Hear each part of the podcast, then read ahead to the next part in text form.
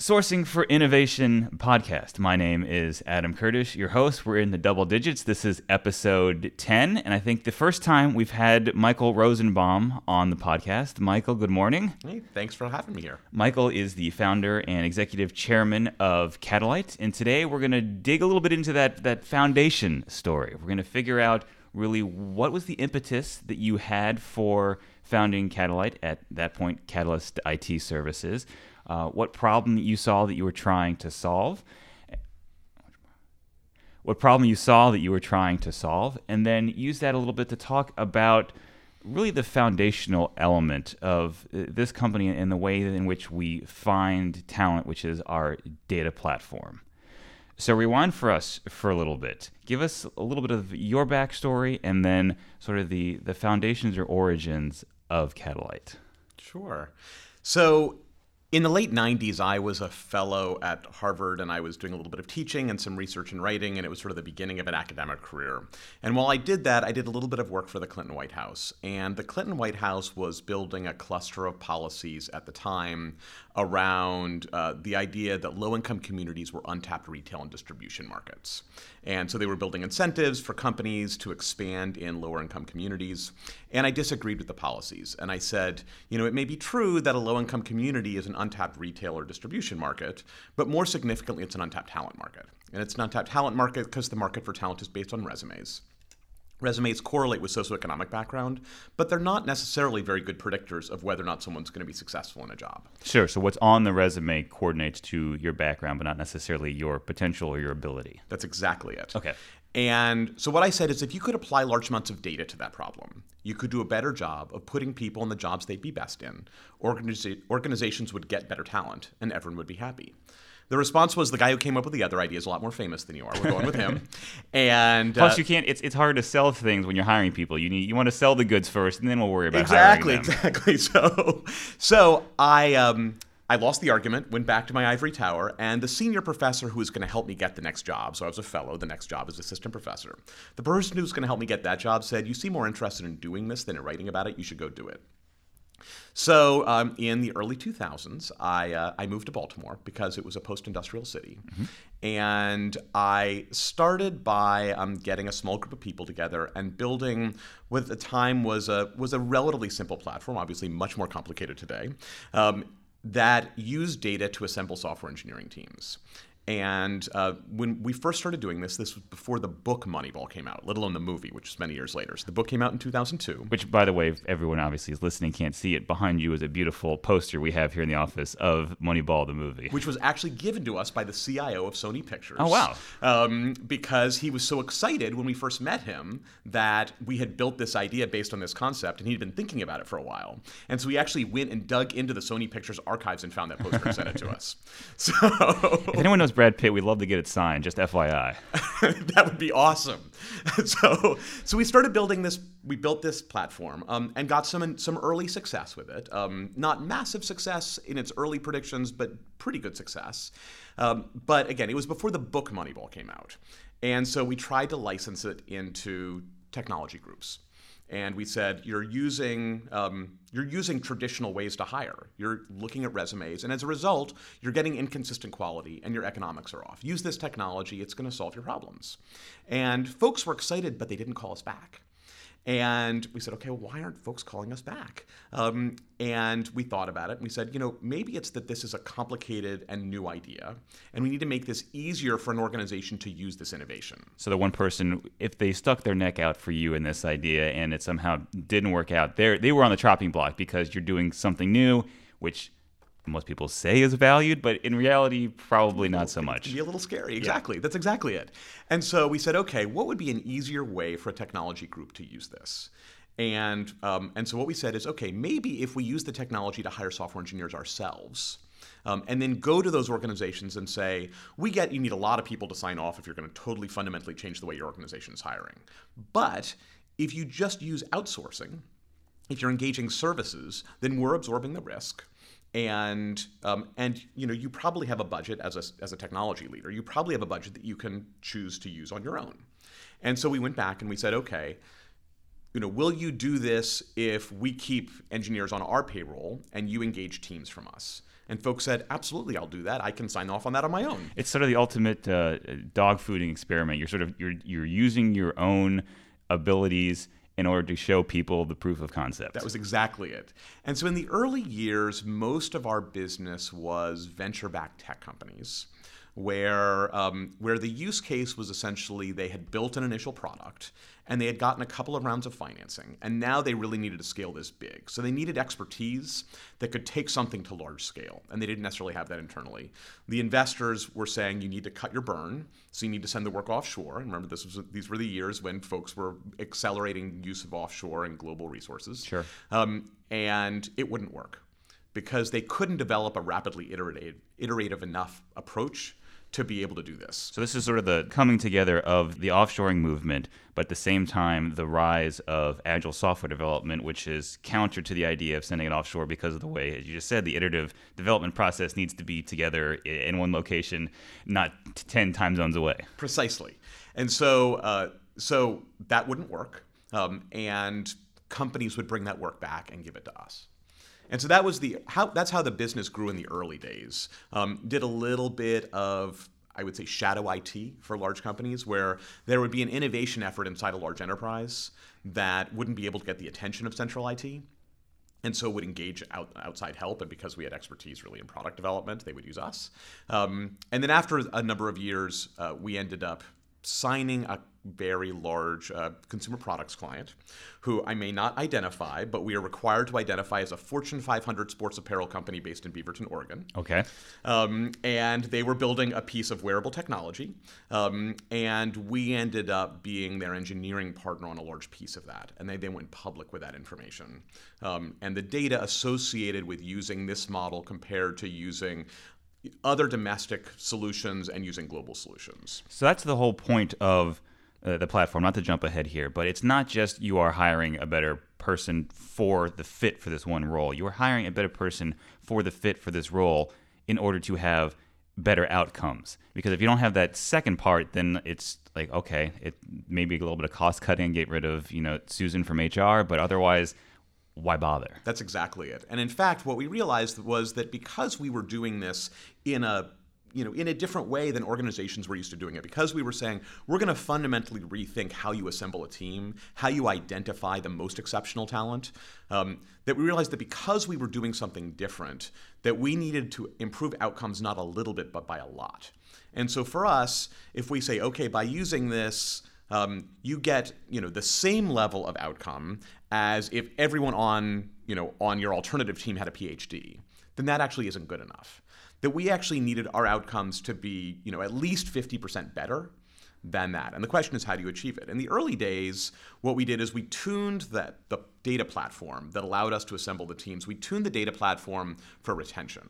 So, what's the likelihood that X software engineer will stay with the organization on Y team for Z period of time? Now, is that simply because of a, a cost measure, the cost of, of finding, hiring, onboarding, bringing up to speed? That's what companies were very worried about, or was there another reason that that was the they actually were they actually interestingly were worried about that, but there was a bigger issue okay. here, which was we were trying to come up with a good proxy with imperfect software engineering outcome data. We were trying to come up with a good proxy for someone being exceptional, and we decided that the good proxy was if a client continued to want this person to support them even if you know the economics were more than if they hired their own staff if they wanted this person to continue to support them for a long period of time then that was somehow reflective of some level of success. Got it. And if they were asked to stop supporting that client within a year or whatever that period of time was that would be a reflection of a lack of success. And so in the early days our success rates at this were lower. The very early days they were they were lower. And so we were able to use enough failures to train the models to be better and better. But as the models got better and better, that number went up and up and up.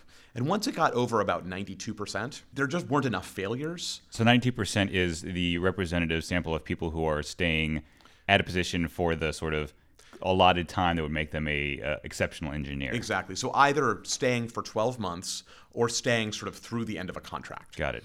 So once that number exceeded 12 per, 92% or so, we didn't have enough failures to continue training the model. And so we said, okay, That's a good problem to have. it's a good problem to have, exactly. We were, but it was still a problem. And so we started looking at other data sets that we could use.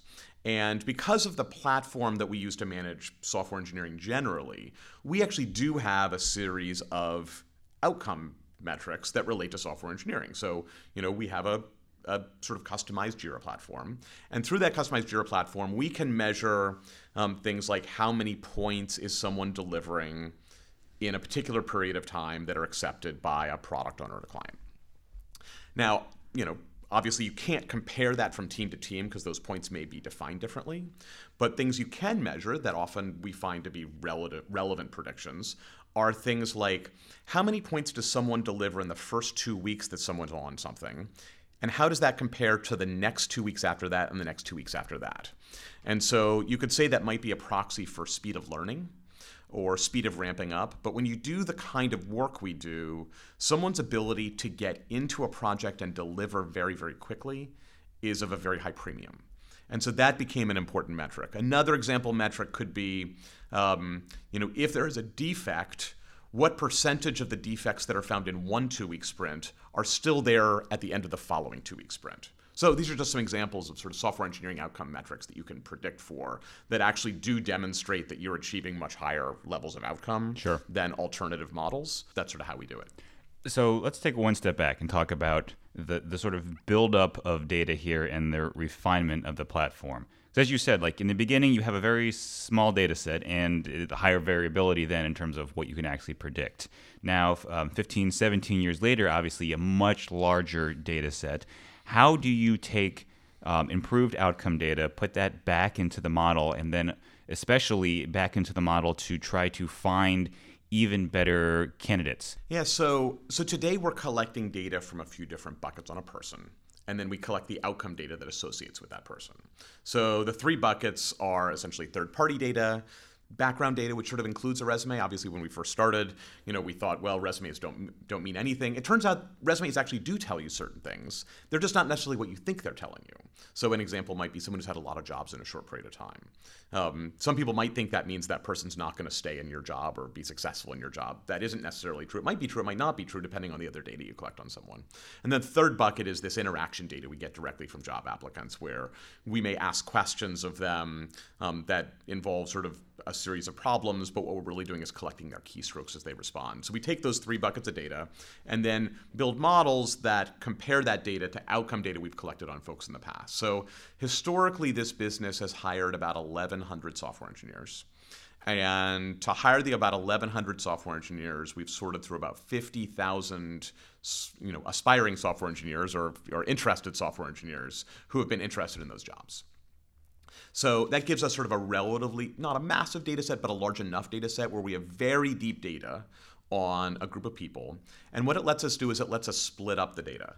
So we can take pieces of that data and say, okay, we're gonna we're gonna split this into a training data set, which is which is essentially we're gonna we're gonna use this subset of this information in order to figure out what the right model is, and then we're gonna test that model against another randomly selected group to see how good the model is. And then once we come up with the model that we want at a particular moment in time, then we'll deploy that into our into our application process, into our platform, where we then look at people who are applying for jobs and use that to predict the likelihood they're going to achieve a particular outcome. So you talk about collecting data from these couple different buckets, one of them being the the screening that an applicant would take. In that in that screening process, what are some of the the attributes that you're looking for um, from a, a, candidate. You know, we talked about the outcome data, maybe speed of learning, uh, cognitive agility, those sorts of things. Is that what you're looking for in that initial screen?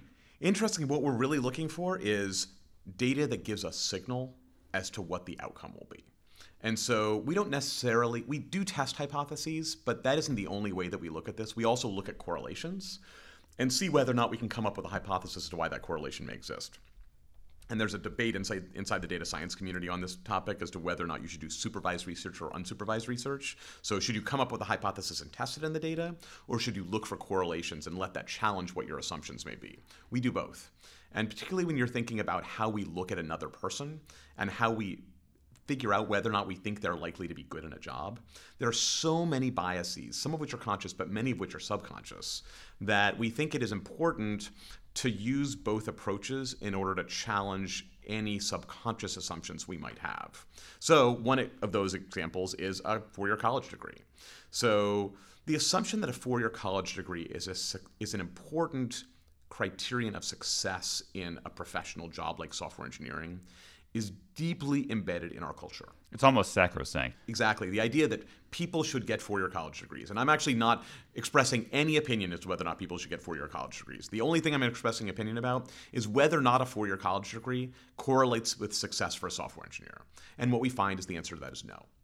And so, in fact, when you look at identifying the top one to two percent of all software engineers, which is what we're doing, you know, on the basic premise that um, there's a ma- there's a massive difference between a good software engineer and a great software engineer.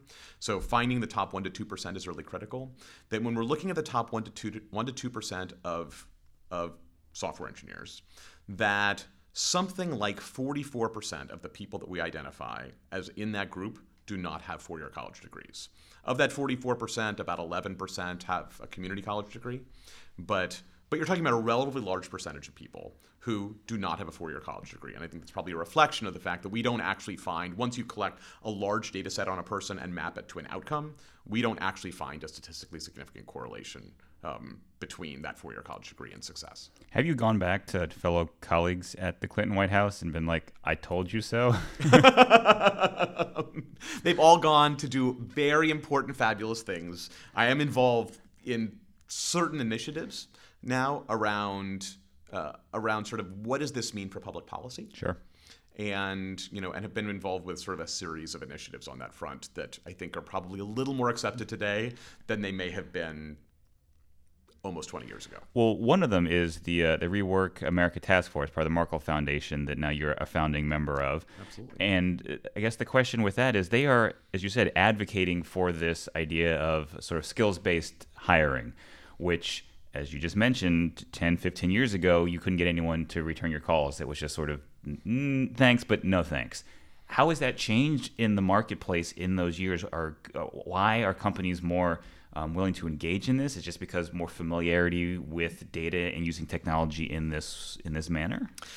I mean, interestingly, I think this parallels the way in which Catalyte as an organization has been accepted by the market. And when you think about sort of how we've talked about it, concepts of quote unquote big data, you know, AI and machine learning, which are really the concepts we're talking about here that are the power that drive this, um, you know, are talked about today and are accepted today. So, you know, when the book Moneyball came out in 2002, we used to use it as a calling card to say, this may sound really weird, but look, the Oakland A's did it, and here's a book about it.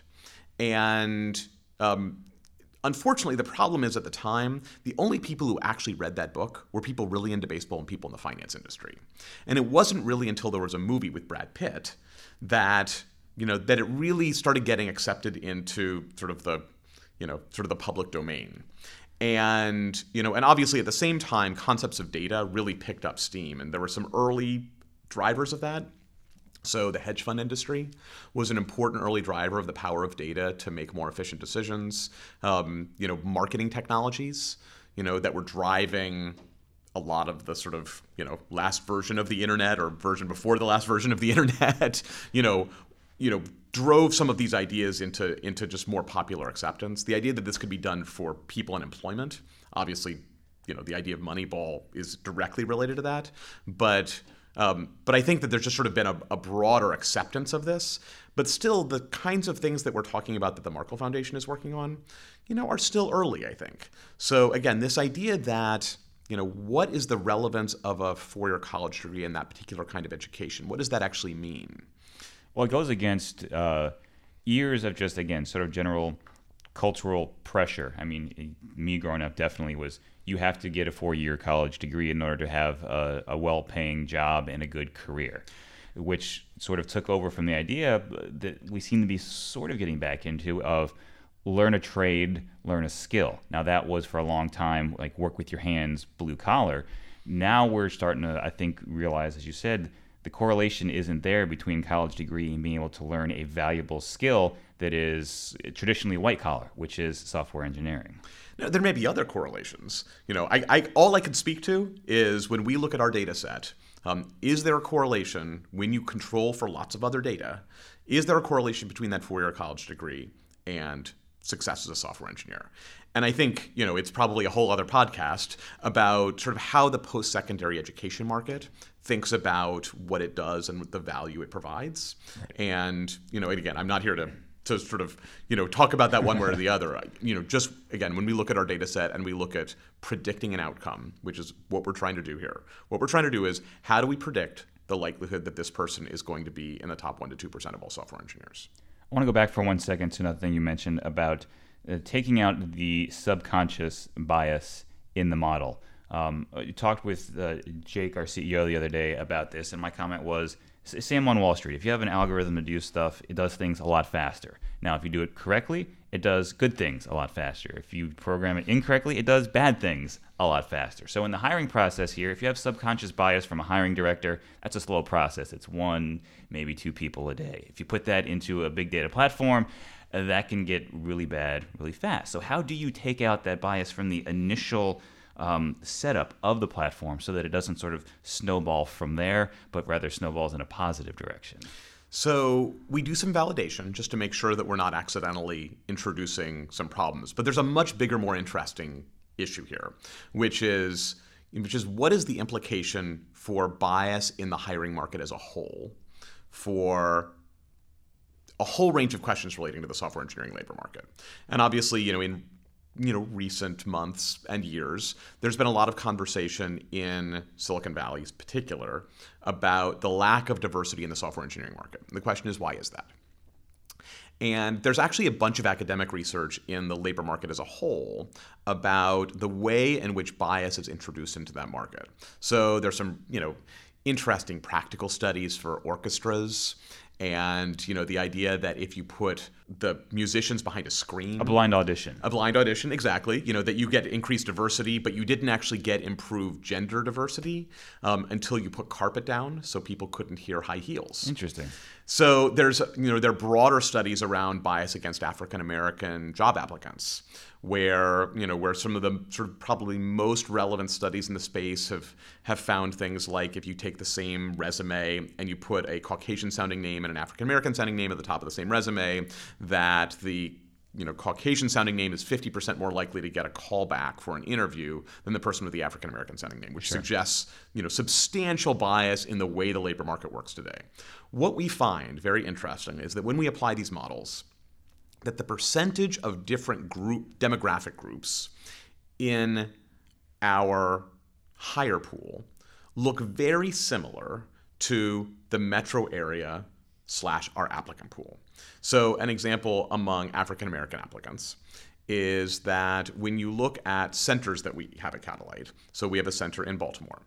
In Baltimore, um, the percentage of the metro area in, of Baltimore that is African American is a little over 27%.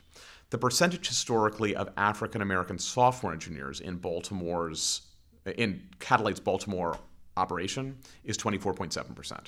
So you're talking about you know, you're not even talking about an applicant pool. You're talking about the the metro area that our numbers align pretty tightly with you know the demographics of the metro area. In Portland, which you know has a very different set of demographics, so Portland, the Portland metro area is 3.9% African American. Our Portland operation historically is just over 3% African American. Sure. Again, pretty tightly aligned with the metro areas that that we're operating in. Which again would go back to um, prove the theory that talent is equally distributed if you are simply putting out message to an entire metro area and the hires that you're getting back reflect the demographics of that general metro area. Exactly. So we're taking this model, and the data so far suggests that it is a potential remedy for some of these um, biased, either conscious or subconscious hiring practices that we see, at least in software engineering. How hopeful are you in sort of spreading this sort of skills based hiring model to other um, careers, other different markets? Um, and do you think that the adoption is going to increase again as people become more comfortable with the concepts of AI, big data, and having these decisions taken out of um, sort of human control to some degree? I mean, actually answer the last piece of that question first, which is I don't think that what we are doing is taking decisions out of human control. I think what we are doing is we are pairing sort of the best part of human knowledge and instinct with uh, with using the power of technology to fill in the holes. So when you say to someone, when you say to most people, here is the group of people who are most likely to be exceptional software engineers. Um, not many people are going to say, well, I, I, I they're going to say, I want to hire those three people. They're probably not going to say, I don't want to hire that one person because I don't like what they look like. And you know and so what you're doing is you're you're taking away some of the weaknesses in the way that we as human beings process information and providing support to that and then marrying the best of our instincts with you know with something that can sort of control for perhaps not the best of our instincts. You're giving them the good news first. This person's going to be great. And then if they want to act sort of counter to that positive reinforcement, given what the person looks like, sounds like, whatever, then that gets into obviously more explicit bias. Right. And so so we think that the power of marrying technology with human behavior is actually the most powerful way of attacking this market you know, you asked about sort of what are the possibilities for expanding this outside of the technology sector. And I think that you're starting to see some interesting things in some other sectors. So in healthcare, there are some very interesting things going on. Um, you know, obviously we have a business that we've spun out of this that's focused on healthcare called Arena. Um, you know, also there are some interesting initiatives at certain hospital systems around challenging ideas for, for example, whether or not nurses need four-year college degrees, and how do you think about bias in um, in the relationship between a nurse with a four-year college degree and a community college degree? But but I think that over time this will get adopted you know more broadly but i think right now in the technology sector specifically i think it's a really interesting set of questions because you know technology is the driver of innovation in our economy. And when you think about technology as the driver of innovation in our economy and the ability of the technology sector to understand the power of what we're doing and to benefit from it, I think that you know that over the next couple of years we're going to see a massive uptick in adoption of these ideas inside the the technology and software engineering market specifically. With perhaps the caveat that again this takes a while, company to company, industry to industry, to build up that good set of data so that the hiring decisions are uh, as good as possible. That's exactly it. Exactly it. So, Mike, thank you so much. Great conversation today. Anything else you want to say before we sign off? No, thanks for having me, and I'm excited you're doing this. This is great. Appreciate it. Thank you. Thanks.